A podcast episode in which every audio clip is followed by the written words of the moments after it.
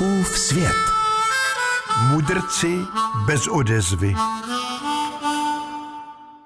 Lidé byli stvořeni, aby pracovali a žili v klidu a v lásce, říkala moje babička Kristýnka. Ale jak už to u lidí bývá, někteří začali závidět druhým, že mají hezčí ženu, šťavnatější jablka a větší brambory. A tím to začalo. Chtěli uklidňovat neklidné a tak vznikla policie.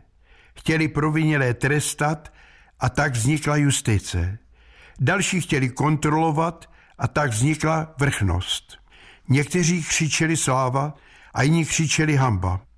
Někteří byli spokojeni, jiní reptali. A tak se zrodili politici a strany. A to trvá dodnes. Hospody, kavárny, čekárny se promění v debatní fakulty.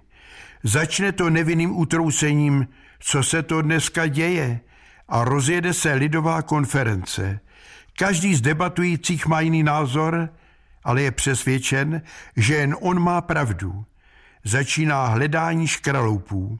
Na každém politikovi, umělci, státníkovi, sousedovi se vždy něco najde z minulosti. Je to pravda, říkal to ten, který to ví od toho, který to slyšel od tamtoho, co byl u toho. U čeho byl, to se nikdo nedozví.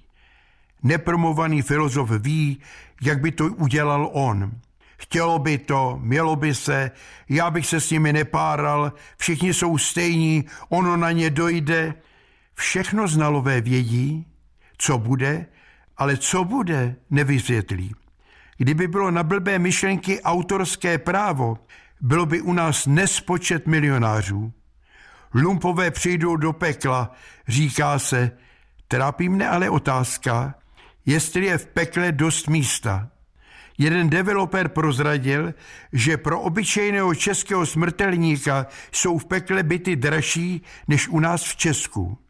A také je tam přeplněno, kam utýct ze světa pomluv a špatných zpráv, kde nalézt rozumné slovo, proč se rozčilovat a hledat na druhých jen to nejhorší? Proč odsuzovat sakum prásk dobu, ve které na chvíli žijeme? Každý z nás je malým spolutvůrcem naší skutečnosti. Vím, že nemohu všechno chválit, ale černé brýle se musí občas odložit. Pomlouvat je vlastnost nízká, ale kdyby ji nebylo, mnoho lidí by zůstalo bezvýznamnými. Fouskův svět.